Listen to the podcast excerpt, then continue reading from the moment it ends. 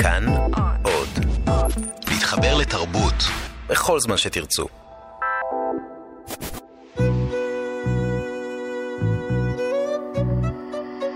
ליסה פרץ משוחחת. שלום לכם מאזיני כאן תרבות, באולפן ליסה פרץ, ואני משוחחת עם אנשי ונשות תרבות על היצירה והחיים. עורכת התוכנית ענת שרון בלייס, והיום העורך שלי הוא ג'ייסון דנינו הולט, במאי תיאטרון, מנחה טלוויזיה ומנהל אומנותי של תיאטרון הבית. שלום ג'ייסון. היי ליסה. אתה לא מבין כמה אני שמחה לארח אותך כאן באולפן. את לא מבינה איך התרגשתי שהזמנת אותי. כי זה בעצם, ואנחנו נגלה למאזינים, לפני שבועיים שלחתי לג'ייסון הודעה, לדעתי לפני שבועיים שלושה, וכתבתי לך שקראתי את הסיפור שהתפרסם במסגרת הסיפור הקצר של עיתון הארץ, במסגרת המומלצים, ומאוד מאוד התרגשתי לקרוא את הסיפור הזה, וזיהיתי גם בך את הסיפור הזה, וגם בהרבה מאוד בחורים שאני מכירה, באנשים, ספציפית בחורים, ומאוד התרגשתי גם לגלות אותך שם, אבל בעיקר לגלות איזה כישרון של פרוזה, הוא לא רחוק ממה שאתה עושה היום, שזה תיאטרון ויצירת תיאטרון, אבל זה מין עוד איזה אפיק הרבה יותר אינטימי אפילו מתיאטרון. קיבלת הרבה תגובות על הסיפור הזה? קיבלתי הרבה תגובות, כן. וזה נראה לי בעצם הפרסום של הסיפור הזה היה נקודת לפני שנה. כן. קצת התהפכו עליי חיי. מין פרידה מאוד מאוד מטלטלת, שהובילה לאיזה לבד מסוג אחר, שהוביל לכתיבה אובססיבית בפייסבוק. זאת אומרת, 2,500 מילה ביום. אינטואיטיבי, כל בוקר. שהוביל לקהל מסוים וליחסים מסוימים ולאיזשהו... עשיתי לעצמי איזשהו טריינינג מסוים. ותוך כדי הבנתי שאני רוצה שהשנה הזאת תהיה בסימן כתיבה, ולגלות עצמי מחדש במדיום הזה, ולשאול את עצמי אם אני בכלל... מהו המדיום הזה בשבילי. וכשהחלטתי עם עצמי שאני רוצה שזה יהפוך לספר, בהחלטה פנימית, שיש לי את התעוזה ואת הביטחון העצמי לנסות לפחות, להרכיב את גוף המילים האלה, אז שלחתי סגרתי מחדש את אחד הפרקים כסיפור קצר, שלחתי אותו לתחרות שהיא אנונימית, והייתי בפריז בחודשיים, שגם היקום קצת עזר לי, הוא הזמין אותי למלגת כתיבה של חודשיים, בסיטה דזארט, אז ישבתי במראה חודשיים, כתבתי, ואז קיבלתי את ההודעה שזה עתיד להתפרסם ולהיות מומלץ. ואת, אני רגיל לתגובות מכל מיני סוגים במהלך השנים. מדברים הרבה יותר פופולריים, טלוויזיונים, ועד גם הצגות יותר אינטנסיביות. אבל משהו בזה שזה הגיע בסופה של חג לאנשים הביתה, שם על השער של ספרות ותרבות, אנשים שלא קנו כרטיס לבוא לראות אותי מופיע, שלא ביקשו ממני חברות ברשת חברתית, אנשים שהגעתי אליהם דרך איזושהי דלת אחורית, ונוצר מפגש מפתיע. והמחשבה הזאת גם היא חושפנית ומעוררת חרדה עמוקה. למה אני נותן את הפיסה כל כך אינטימית הזאת לאנשים שלא ביקשו אותה, שיכולים... להיות אלימים כלפיה, איפשהו שם בבתים שלהם, אבל אני קיבלתי תגובות טובות, וגם התגובות הקשות שקיבלתי, התגובות האנונימיות, התגובות הקרא באור, קראתי את הטוקוים, קראתי את הכל, הרגישו לי מדויקות, הרגישו לי שסיפור כזה, שהעולם הזה, שהספר הזה, שמה שאני מביא. אז תספר לנו בקצרה על מה הסיפור, כדי שהמאזינים שלנו יבינו במה מדובר. אז... במה עוסק הסיפור הקצר הזה? ספר במילותיך שלך. במילותיי שלי.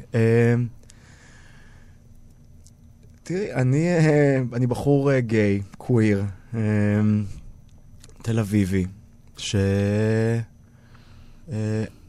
וכרגע אני מתעסק במין לעשות מין פעולת ארכיון של גברים שנגעו בי בצורה כזאת או אחרת. בי האמיתי ובי הדמיוני, שזה עוד, מתי שזה נהיה ספרות. ובעצם הסיפור הזה שוזר סיפורים מגיל הנעורים ועד הגיל שאני נמצא בו עכשיו, אמצע שנות ה-30, ומביא איזשהו עולם של מיניות, של נערי ליווי, של שברון לב, של נרקוטיקה, של זה איזה טעימה של מוות גם. איזשהו עולם קצה, שלהרבה אנשים הוא ממש לא עולם קצה, הוא פשוט איזה מין מציאות ותרבות, או תת-תרבות מסוימת, וזה חלק מאוד נכבד מהזהות שלי, זאת אומרת, אלה חיי, חיי הם לא רק, כן? אבל אבל הרגשתי צורך להביא את העולם הזה החוצה, כי אני חושב שלא כותבים אותו כל כך פה בארץ, גם בטח בארץ, בטח ככה. משום שאני מכירה אותך, אז אני זיהיתי את זה גם בתור ממואר של גברים צעירים ואותך בפרט, ואני ראיתי בזה כמעט מתנת פרידה מחיים צעירים שהיו לך. זה ניתוח נורא יפה, כי אני מתעסק כמה אדם כמוני שהיה מאוד אינטנסיבי בנעורה, ואחד הערכים המובילים בחיים שלו היה נעורים, והכוח של נעורים, והערכים שנעורים מייצגים, וגם איזו תפיסת בשר, וגוף, ומשהו. והזמן עובר, ועבורי התהליך של פרידה מהנעורים זה תהליך. אני מתעסק בזה אולי 4 שנים, ברבדים כאלה ואחרים. איך נפרדים יפה, איך משחררים, ועוברים הלאה. זה כמובן לא רק פיזי, הפיזי זה החלק אולי הכי לא מעניין. אני חושבת שהמנטלי, הנפשי, הרגשי גם. המנטלי, כן, דעת, גם המעבר הזה מלהיות הקטין ללהיות הבוגר הוא משמעותי. המעבר הזה ללהיות המורה, האיש האחראי, האיש עם תפיסת העולם האחרת, וגם אני רוצה דברים אחרים, מהחיים, מעצמי, אבל ההאחזות בנעורים, שהיא גם קשורה מאוד לתרבות ההומואית, נראה לי, או יכולה להיות קשורה, לא רק כמובן, אבל היא יכולה לייצר המון סבל. סבל שהוא לא מדובר בכלל כמעט. אולי מדובר ברמה השטחית של איזה בסה שאני מקריח, אבל ברמה העמוקה, בטח בארץ, אני חושב לא יודע, באירופה יש קהילת הגייז המבוגרת יותר, 50, 60, 70, היא עדיין קהילה, הם היו קהילה קהילתית, איזה 10-2 לפני שתל אביב נהייתה קהילה. אז אני חושב שיש עכשיו איזה מין התבגרות קולקטיבית מסוימת, ואני בצעירים, כן, אני 32. אתה ממש בקצה למטה. נכון, אבל עדיין יש כבר הרבה גם מתחתיי. זה כבר קיים, זה נוכח, זה... וגם בלי קשר לעולם ההומואי, גם בהקשר האומנות.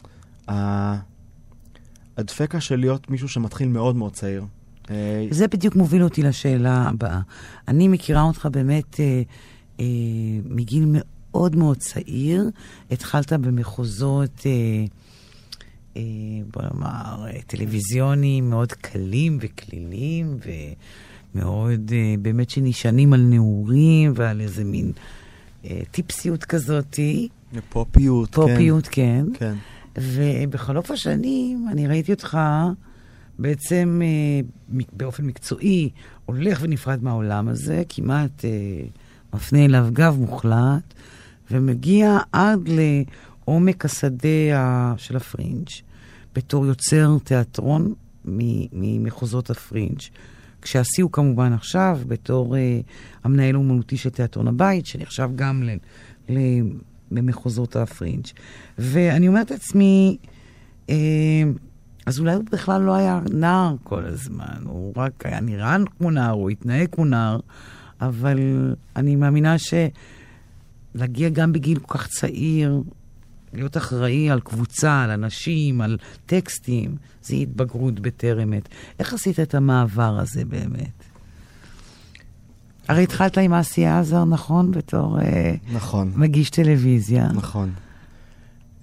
והיום אתה עושה פרינג' ואין לך שום ספקות לגבי הפרינג' שאתה עושה, ולא היית חוזר לטלוויזיה בתור מגיש. לא. כי? כי, אתה יודעת, יש 24 שעות ביממה ויש נשמה אחת שמה שמשקיעים בה ככה היא גדלה וככה היא זזה. אני חושב שהרצון להיות אמן, אמן יוצר, להיות מחובר לרצון לספר סיפור, שאני חושב שהוא משמעותי, לגעת בצורה משמעותית אל מול לבדר ולהנעים ולהקליל, זה לא עניין אותי. יכול להיות שזה גם קשור לאיזשהו אלמנט מרדני בראשיתו של דבר, אבל אני מרגיש שגם אמרת השיא, אני מרגיש שהשיא עוד לפניי. לא, אחד מעשים. כן, כן, לא, אבל יש משהו, אתה ב-MTV בגיל 18, יש תחושה שהשיא, גם אני הרגשתי כבן 18, כבן, אתה יודעת, על גילי, בן על מוות, ושטויות. ילד, הייתי ממש ילד, ואני חושב שדברים כמו לימודי המשחק, ואז כל העבודה האוטודידקטית והקדחתנית שעשיתי לקראת מחזאות, והסרט הדוקומנטרי שעשיתי על אימא שלי, והכתיבה והבימוי והתרגום וההוראה, ועכשיו הכתיבה, ויהיה ספר, ואני רגע מחדד איזושהי פרסונה שאני עומד מאחוריה, איזושהי, זה לא פרסונה, איזשהו ייצוג פומבי של העצמי, שאני עומד מאחוריו ואני גאה בו, כי הדבר הפופי תמיד היה לי ניתוק ממנו. באמת? תמיד. למה? גם כשעשית אותו? כן. גם כשהיית מנחה ב-MTV? כן. תראי, כשהייתי מנחה ב-MTV עוד בכלל היה לזה את ה... התנהגתי כמו איך שחשבתי שמנחה ב-MTV צריך להתנהג. הדבר הזה של רגע להיות אני באמת, ולהיות, להתנהג כמו שאני מתנהג, אז הייתי כאילו סטרייט, שוב, לא מאחורי הקלעים, אלא מול המצלמה, זה היה, והתפקיד שלי היה לסובב בברים בצ'כוסלובקיה, וכזה לשאול, כזה בחורות, כאילו, היי, אז מה, איך המסיבה? וזה היה מטופש להחריד. הרגשת שזה מטופש? כן, לא, הרגשתי שזה... לא, הרגשתי בר מזל, זאת אומרת, שלא היה גם... זה תמיד גם וגם. זאת אומרת, הייתי אכן בר מזל, מסתובב בעולם. מרוויח כסף. מרוויח כסף, אבל גם כסף שאתה לא מבין שהוא כסף, כי אין לך בכלל למה... הכל היה מאוד מאוד ראשוני והתחלתי, והיה שם משהו גם מאוד מאוד דיסוציאטיבי. זאת אומרת, אני חושב שזה בא לידי ביטוי, כזה בטח, לונדון, 18, לבד, דירה, מה הבעיה? וחודשים פחדתי ולא סיפרתי לאף אחד מהרכבת התחתית. למה? משהו שם עורר בי איזושהי חרדה. האנשים, האנדרגראונד של זה, אבל זה כל כך לא טעם את הנרטיב שלי, של להיות לבד בעיר הגדולה, שזה היה מין סוד. זאת אומרת, הייתי נוסע באוטובוסים, הייתי נוסע במוניות, כי מי חשב בכלל על כסף, כי וואלה, כי יש כסף, אז הוא נועד לשרוף אותו על מוניות, כי ולונדון היא גדולה, היא כזה. אז זו דוגמה קטנטנה, רגע לאיזה חוסר יכולת להגיד, אני גם זקוק, אני גם חלש, אני גם פגיע, גם בתוך ההקשר הזה, אני מתגעגע, אני מפחד, זה כל דברים שלקח לי המון המון שנים להגיד, ואני חושב שהעולם, עבדתי בגיא פינס שנים, תוך כדי לימודי משחק, עשיתי כל מיני תוכניות. ומה היה הרגע שחתכת מהעולמות של גיא פינס? אין רגע, זאת אומרת, תוך כדי לימודי המשחק בניסן נתיב, עבדתי בגיא פינס, והדבר... בתור כתב. בתור כתב. והדבר איזן את עצמו. הייתה לי מטרה, מאוד אהבתי את הצוות ואת האנשים ואת ה... זאת אומרת, השידור עצמו, התוכנית עצמה, אף פעם לא הייתי רואה את הכתבות, לא היה כך אכפת לי איך זה נראה, אבל מאוד אהבתי את האנשים. ומדי פעם גם היה לי מפגשים מעניינים עם אנשים. אבל... ואז היה לי תוכנית עכשיו 4 שנים ב-I24 News, אז הכל קרה במין הדרגתי, פתאום תוכנית שלא משודרת בארץ, ואז כפי שהיקום הזה מתנהג, ביום שהחליטו לבטל את תוכניות המגזין הלא ניוזיות ב-I24 News, ההצעה לתיאטרון הבית הגיעה, וזהו, וזה פשוט קרה מעצמו. כי אמרת קודם, אני להיות מנחה, מגיש וזה, אני כבר לא יהיה. זה לא יהיה יותר באמת? מגיש לא נראה לי. זאת אומרת, אני... יש לי כזה את הבסק. כשהספר יצא, והוא יצא, אני אומר את זה, אין הוצאה, אין כלום. אני יודע, אני מזמן, אני רגע... אז אני עושה גם אולי מזל רע, אבל לא. אני... אז אני מאמין שאני אחזור לטלוויזיה... כאייטם, לא כמנחה. כאייטם, בעיקר, אני רוצה לעשות טלוויזיה, אני רוצה לכתוב טלוויזיה, אני רוצה לביים טלוויזיה, אני רוצה לביים קולנוע. נראה לי הדבר יקרה. יקרה באיזשהו שלב.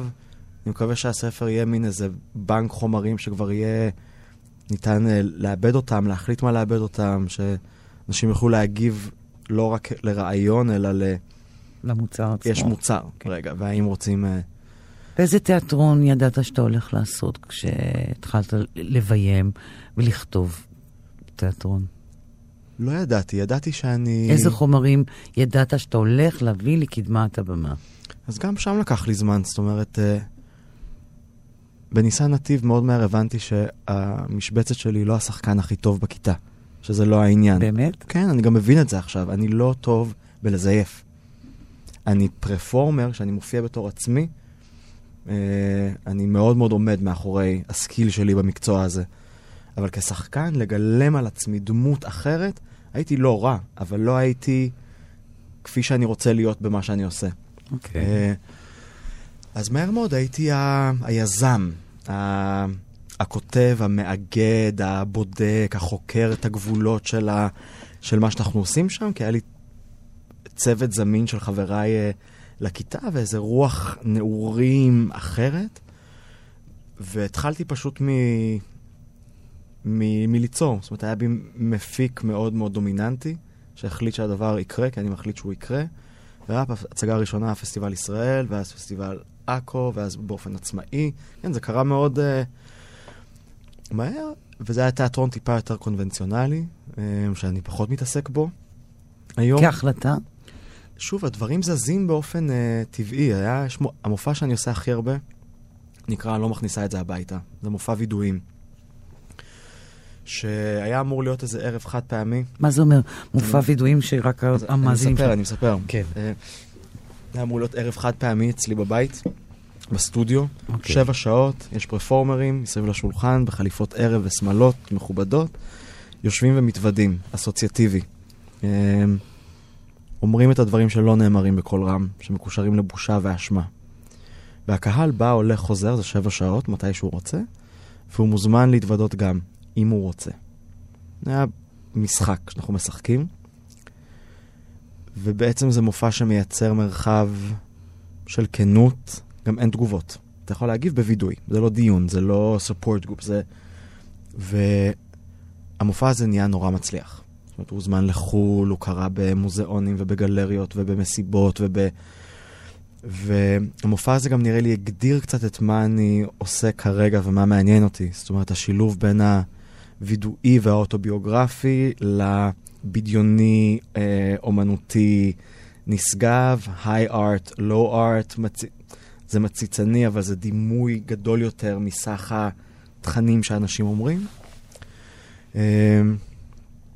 ומשם התחלתי לעבוד במה שנקרא Devised Theater, שזה בעצם תיאטרון שאני לא כותב את המחזה לפני, אלא אני עובד עם חומרים של שחקנים, ומזה נהיה מופע.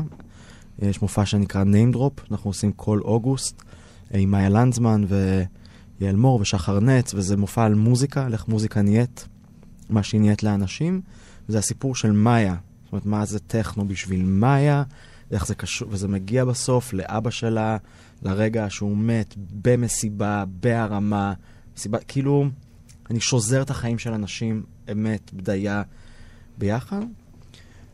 וגם מזה קצת נמאס לי. המופע האחרון שעשיתי הוא פואמת וידאו, זה 25 דקות וידאו, שצילמתי בברלין עם טקסטים שכתבתי. גם אוטוביוגרפיים? שירה. שירה היא תמיד אוטוביוגרפית, נראה לי, באיזשהו אופן.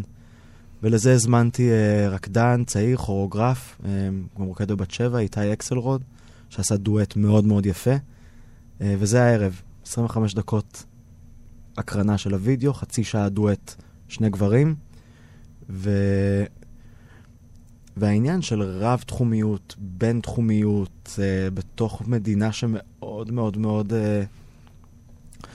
מקדשת את מדורי התרבות השונים. זה פיין ארט, זה מחול, זה תיאטרון, זה פרפורמנס. אז אני מרגיש כיוצר ובטח כמנהל אומנותי, שאני רוצה לנער ולבעות את המנדט של מי עושה מה ולמה. למה שאני לא אציג בגלריה, האם אותה עבודה יכולה להיות מוצגת בהקשרים שונים, מה זה עושה לה. זו שאלה שאותי מאוד מעניינת, וגם שוב בפופי של זה, האם הפוסטים שלי בפייסבוק הם שווי ערך לספר שייצא בקריחה ובהוצאה, זה אומנות, האם האינסטגרם שלי הוא אומנות, ואם אני מחליט שכן, אז כן, רק אם אני מציג את זה בגלריה, אז כן. כלומר, זה כל הזמן איזה שבירת היררכיות. כן. אתה לא מוכן בעצם לקבל איזה מדדי היררכיות, כלומר זה טוב, זה רע, זה גבוה, זה נמוך, זה בזוי, זה נשגב, זה מענג. הקטגוריה האהובה עליי תמיד זה נמוך וטוב, תמיד. בוועדת המדרוג שלה? כן. למה? כי בנמוך וטוב יש את השילוב. רוב האנשים הגיעו גבוה וטוב, כמובן. בסדר, גבוה וטוב, אבל זה impeccable, זה בול, זה מה שנקרא, זה לא שנוי במחלוקת על ידי מבקרי המדור הזה. נמוך וטוב זה כבר שנוי במחלוקת. גם מה זה יותר, נמוך או טוב, איך זה מתחלק? אני תמיד מעדיפה נמוך. נורא, אז נמוך וטוב, אז זו שאיפתי. זה נורא, יש שם דברים יותר מעניינים, לא? נכון, נכון. הדברים השנויים במחלוקת, הדברים תראי, עכשיו גם, אפשר להגיד גם שהדברים הכי מיינסטרים שנויים במחלוקת. הגעתה של מדונה עכשיו לאירוויזיון היא שנויה במחלוקת, אבל מסיבות אחרות, אני חושב שהגעתה של מדונה זה נמוך ורע. נמוך ורע. סתינו, התגלגלנו, כן? כן. אבל לא, הסברת לי בעצם את החדירה אל לב המפליה הפרינג'אית. זה ככה הסברת לי. ואני תוהה מה אתה עושה בתיאטרון הבית, כלומר, מה אתה עושה שם איתם. תראי, תיאטרון הבית, כשניסה נתיב עברו לבניין החדש ביפו, החליטו להקים תיאטרון עצמאי, שחולק את אותן במות, והזמינו אותי להגות אותו ולנהל אותו אומנותית, יחד עם ארינה בלטוב. מהרמה הבאמת הקונספטואלית של איזה מין מקום זה יהיה, מה יהיה אופיו, שאופיו זה להיות המקום הכי רלוונטי לאומנות במה עכשווית, תיאטרון, מחול ופרפורמנס, וזה מקביעת הרפרטואר במובנים הכי בסיסיים, דרך כל השפה, לפקח על המיתוג, לכתוב כל חודש איך התיאטרון מדבר החוצה, וגם אחת היוזמות שאני הכי גאה בהן, שהקמנו ואנחנו עמלים עליה, נקראת חממת הביקורים של תיאטרון הבית. שהיא מה היא עושה? שהיא בעצם ניתן להגיש אליה עם תרם עשית עבודה באורך מלא, על במה מקצועית, וזה בעצם ללוות אנשים שאין להם כלום ברזומה עדיין, אבל הם הקול הזה שצריך לשמוע אותו. כבר מה שדיברנו קודם רגע, אני כבר מטפח את הדור הבא. כן, את הדור, זה גם לא עניין גילאי רגע, זה הדור הבא, יש משהו, אני מודע לזה שיש לי כרגע הרבה פריבילגיות, וזו שאלה מה לעשות איתם. וזה הדבר שהכי עניין אותי, וזה הוציא עבודות מהממות. ומה מדליק אותך שמגיעים, נגיד סתם, כל הפירות ביקורים האלה, אתה יושב ומסתכל, מה הדבר שהכי מושך אותך באינסטינקט? דבר ראשון זה שהתיאטרון לא, שאתה רואה משהו ואתה אומר וואלה, את זה אני רוצה. מה זה צריך להיות? זה צריך להיות זה חייב לא להיות כמו חושני, זה חייב לא, להיות זה חייב להיות לא פרובוקטיבי. זה חייב להיות לא חיקוי של משהו אחר. זאת אומרת, כולנו כל הזמן בשכפול אחד אינסופי, אבל הכוונה יש אנשים שהכוונה שלהם היא קצת כמו זה, קצת כמו זה, קצת כמו זה, הנה עשיתי לי את שלי. יש אנשים שכל מה שהם יודעים זה לעשות את מה ש... אני יודע מה, את מה שליבם אומר להם לעשות, והם בעצם מייצרים שפה חדשה בלי להיות מודעים לזה. ואתה מבחין בזה פעם. כן, ואותם אני אוהב לטפח. ולקחת ולתת להם כלים. אני גם מאוד מאמין באנשים שלא למדו. אני גם... או למדו... יש משהו בבית הספר לאומנות שהוא מאוד טריקי. זאת אומרת, אני חושב שבימוי תיאטרון, הדבר האחרון שהוא צריך ללמוד זה בימוי תיאטרון. כאילו לך ללמד ספרות, פילוסופיה, היסטוריה, אפילו מתמטיקה, רפואה. רק... זאת אומנות... הכל חוץ מבימוי. הכל חוץ מבימוי, זאת אומרת, שמישהו יגיד לך, אבל זה אני קצת, לא למדתי משחק ואני לא משחק. שאגב, לימודי המשחק עזרו לי מאוד בכתיבה ובבימוי ובכל שאר הדברים שאני עושה, חוץ מלשחק. כי היה לי איזה סשן קצר, תיאטרון בר שבע, עשיתי הסעות, לבנים, זה לא אני, זה לא החלום שלי. זאת אומרת, ואין לי כוח... לעשות דברים שהם לא, שהם... anyway, אני אדם דיכוני, אז כאילו גם לעשות עבודה שלו בא לי טוב. זה סתם, זה מיותר. 1, 2 Oh, river, wider than a mile, I'm crossing you in style. Someday,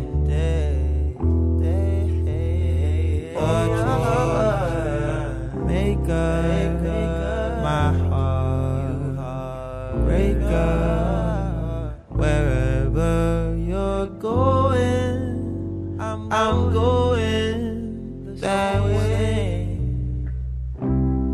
Two drifters off to see the world. There's such a crazy world to see. We're all chasing after our aim, chasing after our aim. Oh, river, wider than a mile, crossing in style someday.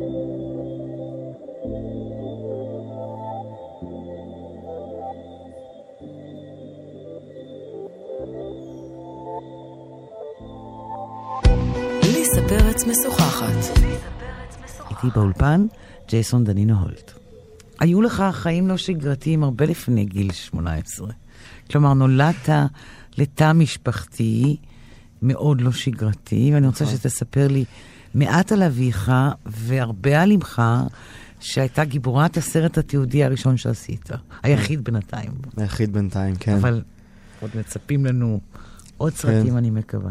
תספר לי על התא המשפחתי, ויש לך גם אחות נפלאה שאני מכירה. כן. איך עושים את זה? לא ספרת הפסיכולוג.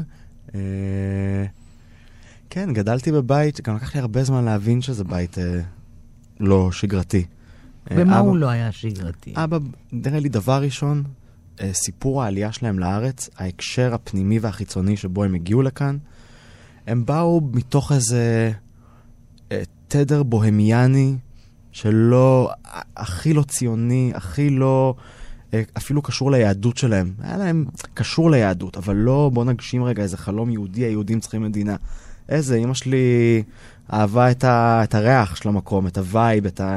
מאיפה הם עלו? אמא שלי נולדה במרוקו, גדלה בקנדה, התחתנה בגיל 19, ילדה בגיל 21, התגרשה בגיל 23, בגיל 25 הייתה פה, אמא חד הורית, תל אביב, סוף 70's, תחילת 80's. אביך? אבי בריטי. אבי בריטי, אבי הוא דווקא שילוב יותר מעניין של ה... הוא התחיל כארכיטקט, מנה כל מיני כזה בתים בקיסריה וזה, עזב את זה ונהיה קריקטוריסט, היה לו גלריה לקריקטורות בבן יהודה, ובתוך כדי כל זה הוא הקים יחידת מודיעין נחשבת וסודית וחשובה, שהוא עדיין, הוא בן 83, הוא עדיין אחד הדדיז של, ממש, של הדבר הזה. אז המון ניגודים, ואת הבית כזה פרנקופילי לגמרי, כל החברים הצרפתים והבריטים שפות בבית. שפות בבית, אנגלית, צרפתית. אומנות.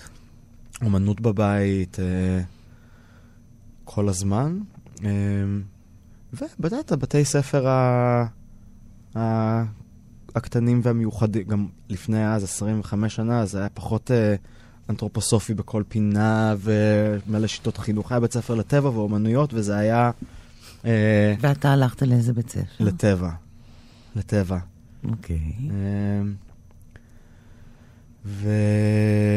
ושגרתיים, לא שגרתיים, משפחה, ויש לי את אחותי, יש לי שתי אחיות, לטיסיה, שאת מכירה קצת, צלמת, ואת אריאל, אחותי הקטנה, לטיסיה זה היה... גדולה. זה הגדולה, הרעיון, גיל 21, זה.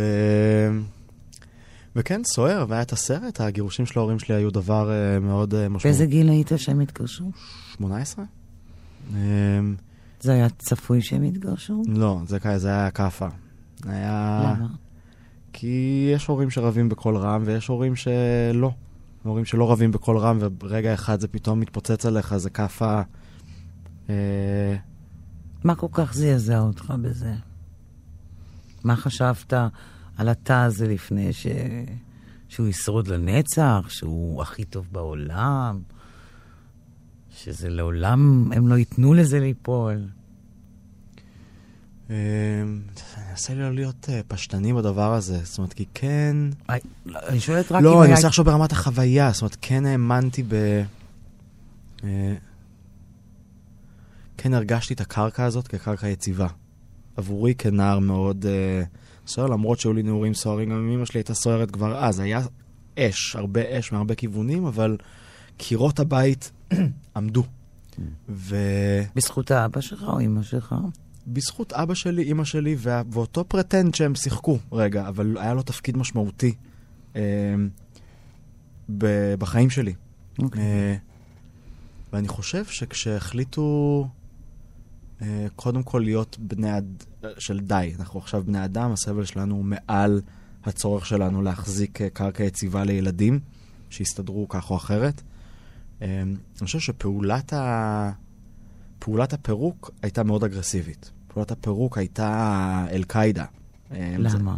ככה, כאילו זה היה... זה בחוויה. היה התפרצות מתפרצת, היה שם הרבה...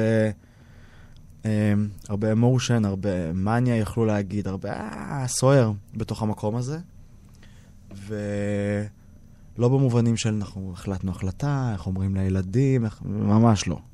לא, בצורה המתורבתת, אבל הידועה שמושיבים ילדים. לא. לוקחים אותם לפסיכולוג. כמה והולכת, צעקות, עניינים, לא חוזר, כאילו היה ממש... אז כן, אני חי סביב, והדרמה הזאת היא... נפתה אותי, עוד מלווה אותי, יחסים שלי עם שניהם עדיין מאוד מורכבים, שזה חלק מכל ההססנות שלי בשמונה דקות האחרונות, כי זה תמיד נורא מוזר לי בקושי לדבר על היחסים האלה עם עצמי, ופתאום רגע להתראיין ולהיות, כן, זה הסיפור שלי, הוא נגיש לי, והנה הוא חלק מהביוגרפיה שלי. למרות שהוא בא לתוך הסרט. עשיתי מזה סרט לגמרי, ושמתי את הסיפור הזה בחוץ. וגם זה היה שיעור מעניין. זאת אומרת, חשבתי הרי לאומנות, למצלמה, למילים, יש כוח, לפחות האומנות שאני רוצה לעשות, היא משנה מציאות. אני הולך עם מצלמה לסיני, לפגוש את אמא שלי. לא הייתי בא לסיני לדבר עם אמא שלי ללא המצלמה. וחשבתי שהסרט הזה יאחה את הכל. ואכן היה שם איזו תקופה של איזה סינכרון ואיזושהי חזרה לתלות הדדית, אבל אז הגיעה המציאות והמשיכה לזעזע את היחסים. את יושבי הקנו הרעוע, והתהפכנו היום הם יחסים מאוד מורכבים. הם גאים בך, לפחות זה. בטוח. לא, בטח, גאווה. באמת? גאווה אף פעם לא היה העניין. העניין הוא יותר מי הורה של מי, מי שומר על מי. אני חושב שזה גם מאוד נוכח בטח בסיפור, ובטח בספר. בסרט גם. אבל הם גאים בך? כן. אתה גאה בהם? האם אני גאה בהורים שלי? אני מניח שכן. כן. שאלה, איזה מין גאווה? זאת אומרת, נורא ברור למה מתכוונים כששואלים האם ההורים שלך גאים בך, האם ברור באותה מידה כשהשאלה מתהפכת. זאת אומרת, במה הילד אמור להיות גאה בהורה? בקורות חייו? בפועלו? באיך הוא היה הורה כלפיו?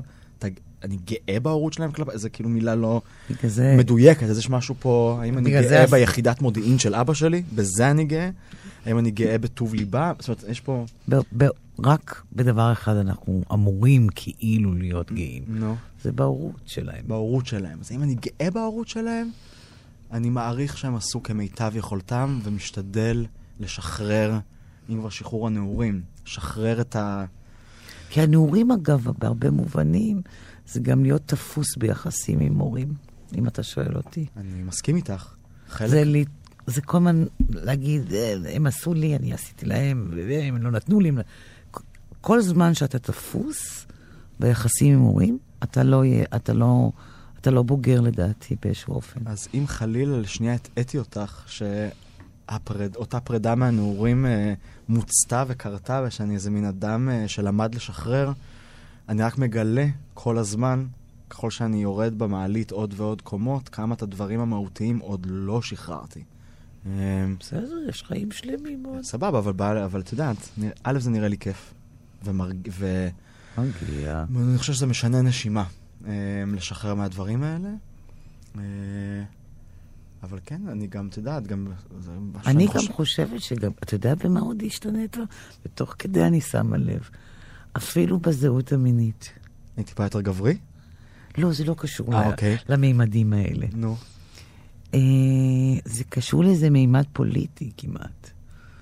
לאיזה מודעות פוליטית שיש בזהות הזאת, שהייתה בתחילתה זהות, אתה יודע, היית, גילית, נהנית, השתעשעת, והיום יש על זה איזה קומת פוליטית ומודעות של הדבר הזה, בתוך חברה שאנחנו חיים בה, נורמטיביות, הלא נורמטיביות.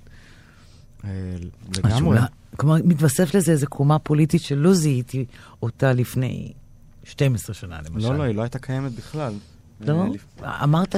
לפני 12 שנה לא... לא היית אומר שאתה קוויר לפני 12 שנה. לא, אבל אני חושב שאף אחד כמעט בארץ לא היה קורא לעצמו קוויר לפני 12 שנה. אבל היום אתה אומר את המילה קוויר, ואתה מודע או פועל בתוך המילה הזאת. לגמרי. כאדם, כאקטיביסט, כאיש קהילה, כאמן, כמנהל מרכז תרבות. יש לך אחריות כלפי הדבר הזה. יש לי אני מאמין מאוד מאוד חזק, בטח בימינו ש... אתם זמנים קשים וטובים לקהילה. כן, כי ככל שהולך ונהיה קשה ושמרני יותר מבחוץ, משהו נהיה חריף ומדויק יותר והישרדותי יותר. שיש בזה, אני גם רואה בזה את ה... לא יתרונות, אבל מעלות מסוימים. דווקא בסיטואציה שאנחנו נמצאים בה עכשיו. כן, זאת אומרת, עכשיו אני... נגיד, לא יודע, אני חושב על נשות אמריקה ועל החוק הפלות באלבמה. וזה מאוד יפתיע אותי אם הדבר הזה לא... יעשה בקלש כזה. לא יעשה בקלש, שנשים נמצאות עכשיו, מספיק נשים נמצאות עכשיו באיזושהי מודעות של יש בכוחנו ההתאגדותי רגע לעשות משהו. שזה לא יהיה מין, טוב, נו, לפחות זה רק באלבמה. אני חושב שיש משהו... כי הכוחות כל הזמן קוראים ביחד. זאת אומרת, אמנם יש טראמפ, אבל יש את המיטור. אמנם יש את אמיר אוחנה, אבל יש גם באמת איזושהי זהות קווירית שנהיית common יותר, ובני הנוער היום, כל השיח שלהם סביב הזהות שלהם והמגדר שלהם, ואז הוא אחר לגמרי. אז אני מאמין שהליברלים נמצאים בתוך בועתם, נמצאים בשיא של השכלול שלהם, את עצמם.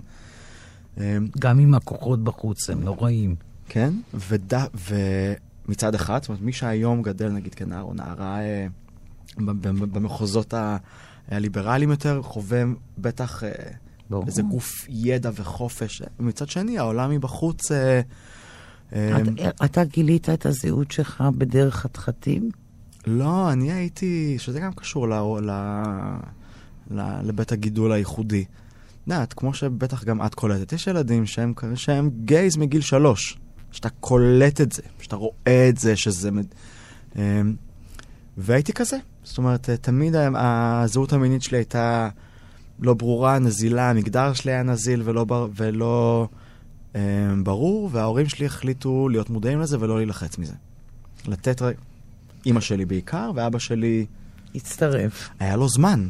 זאת אומרת, לרוב הרמה זה יציאה מהארון מול הורים, הם חוטפים כף, לוקח להם איזה רגע גם לעבור את התהליך הזה. אז אם יש להם עכשיו איזה 8 שנים להבין שכנראה לשם זה הולך, אז זה הרבה זמן. כאילו, אז מחכים, מתי הילד, איך הוא יגיד, מה הוא יגיד, באיזה... אז יהיו לזה יתרונות, אגב, חופש ואיזה חוסר אשמה. ומצד שני,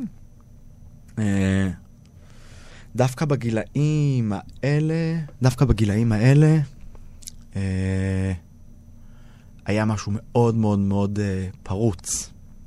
זאת אומרת,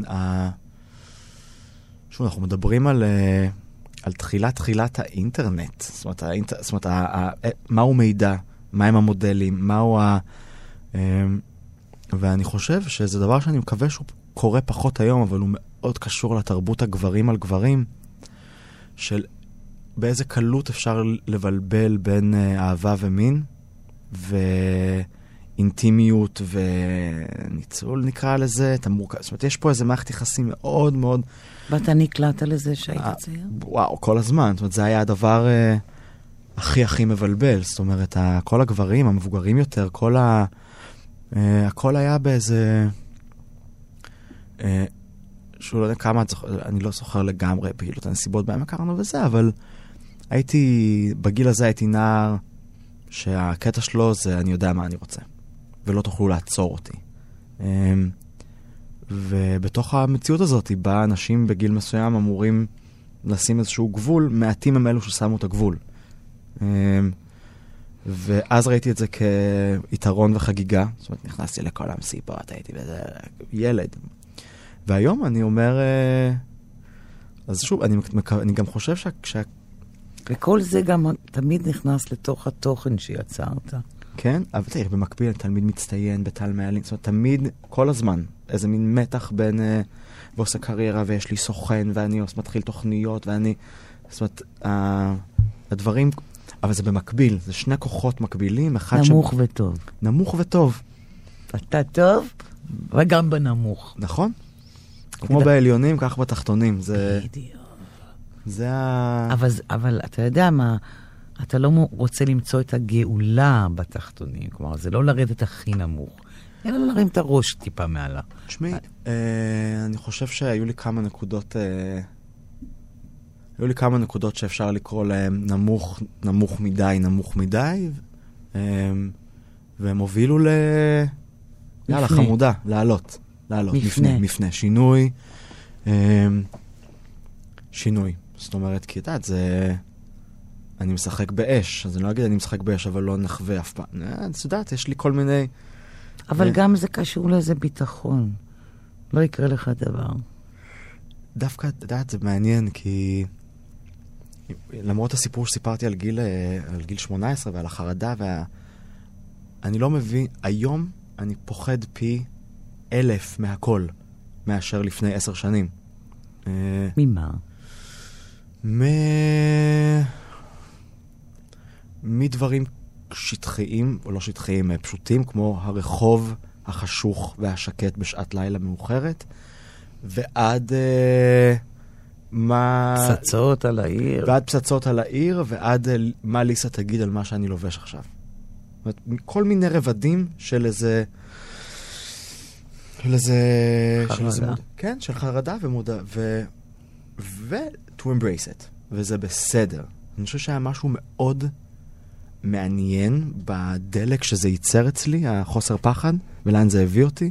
היה בזה משהו מאוד מנותק, כי הפחד היה שם, אבל היה איזה ניתוק מוחלט ממנו, ואני חושב שההתחברות לפחד, למרות שהיא כאילו מייצרת סיטואציות קשות יותר, היא הרבה יותר בריאה ומאוזנת בתוך ההרגש, בתוך הרכבת הרים הזאת. כי, כן, פחד זה חלק מטווח הרגשות, כמו תלות ונזקקות וכל מיני דברים שהיו לא מנת חלקי. זאת אומרת, אני האיש, אני לא צריך אתכם.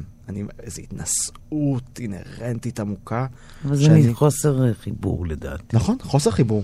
ואז עם הזמן, והצעירות והנעורים, זה לא... אני לא מזדהה עם המקום הזה בכלל. אני מחבק אותו, הוא חמוד, ושוב, באמת היה לנו כיף ביחד, אבל עם הגיל זה הולך ונהיה קשה יותר, לאו דווקא בקטע רע. דווקא בריא אולי. כן. אתה יודע מה אני רוצה שתעשה עכשיו? מה? אני רוצה שתקריא את ההתחלה של הסיפור שהתפרסם במסגרת הסיפור הקצר, בבקשה. יאללה, אני אעשה את זה. אנחנו שולפים את הסיפור. לא קראתי את זה בכל רם עדיין לאיש מעולם, בבקשה. אני כותב בגוגל תחנת רכבת טבריה, ומגלה שהיא אולי תיפתח ב-2019 ותשנה את פני העיר. לאבי מכונית ספורט, תספורת מאפרה וריח שהזכיר לי את בן זוג של אחותי. אף מנותח גרוע, ג'ינסים צמודים, ואיכות של רוק שנוזל לאט מהפה. כולו היה רוק, איטי, שנוזל מפה אחד לפה של אי ששוכב תחתיו. פה פתוח. חוט רוק נוזל לאט, וריח של נדב. הבן זוג של אחותי הגדולה. בנעוריי האמנתי במחוות רומנטיות, וההתניה שלי הייתה לחלק אותן לגברים זרים. אבי הכניס לי את היד לאחורי המכנסיים, כשעמדנו בבר מחכים להזמין משקאות. ככה הכרנו. כשהוא הכניס את האצבעות שלו לתוך הגוף שלי, עדיין לא החלפנו מילה, לא החלפנו גם מבט. הוא עיקל אותן כמו קרס. אצבעות מתעקמות מעלה. וריאציה לחיצת יד.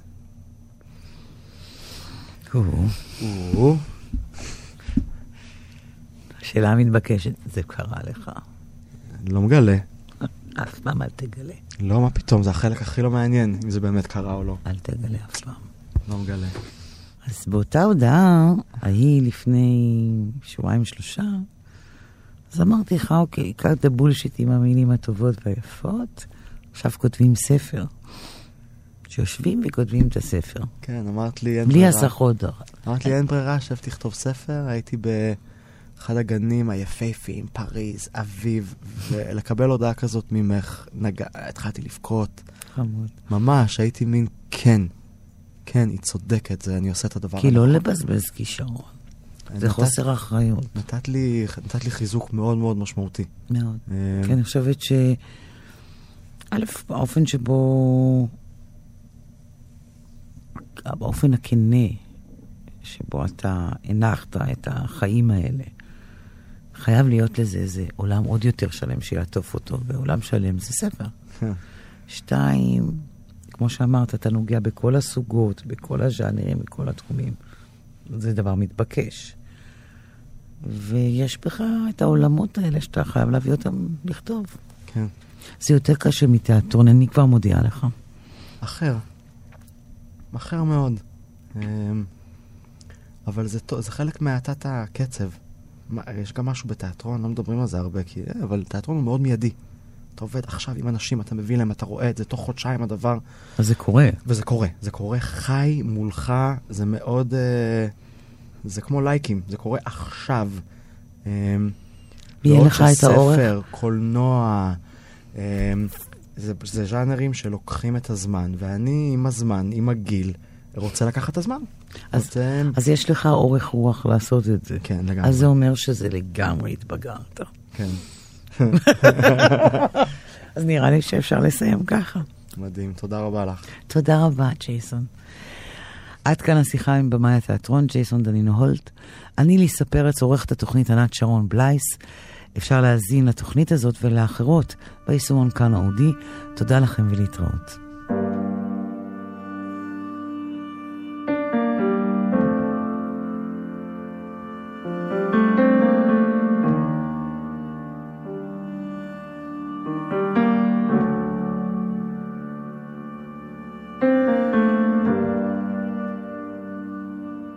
Le désert dans la tête, je remplace centime par sentiment. Mon cœur se transforme en billet. Wa wa wa wa wa. Inch'Allah, Inch'Allah, Inch'Allah. Que Dieu nous pardonne pour nos crasses, pour notre manque de compréhension envers l'homme et sa putain de race. Wa wa wa wa wa. Voilà, voilà, voilà. Que j'aimerais leur tendre la main, mais c'est sauvage, me la couperait. Mettrait ça sous les dos de la femme. Ouah, ouah, ouah, ouah, ouah. Une vision paranoïa. Corbeau en place la chante au coq. Un je t'aime coupé à l'ammonia. Où je finis comme à nous la coque. Wa wa wa wa wa. Yeah, ma. Je crois que personne ne vit sans regret. Nous on est tout contraire de Pierre. Ça va à chaud qu'on baisse les degrés. Wa wa wa wa wa. À la vie, à la muerta. Le temps passera plus vite qu'hier. Le soleil se couchera dans la vallée. La lune sortira un billet. Wa wa wa wa wa. Wa wa wa wa wa. Je t'aime à la folie, passionnément, à l'ammoniaque. Wa wa wa wa wa. Je t'aime. Wa wa wa wa wa, la folie. Wa wa wa wa wa, passionnément. Wa wa wa wa wa, l'ammoniaque. Ma vie, pourquoi petite fleur affamée?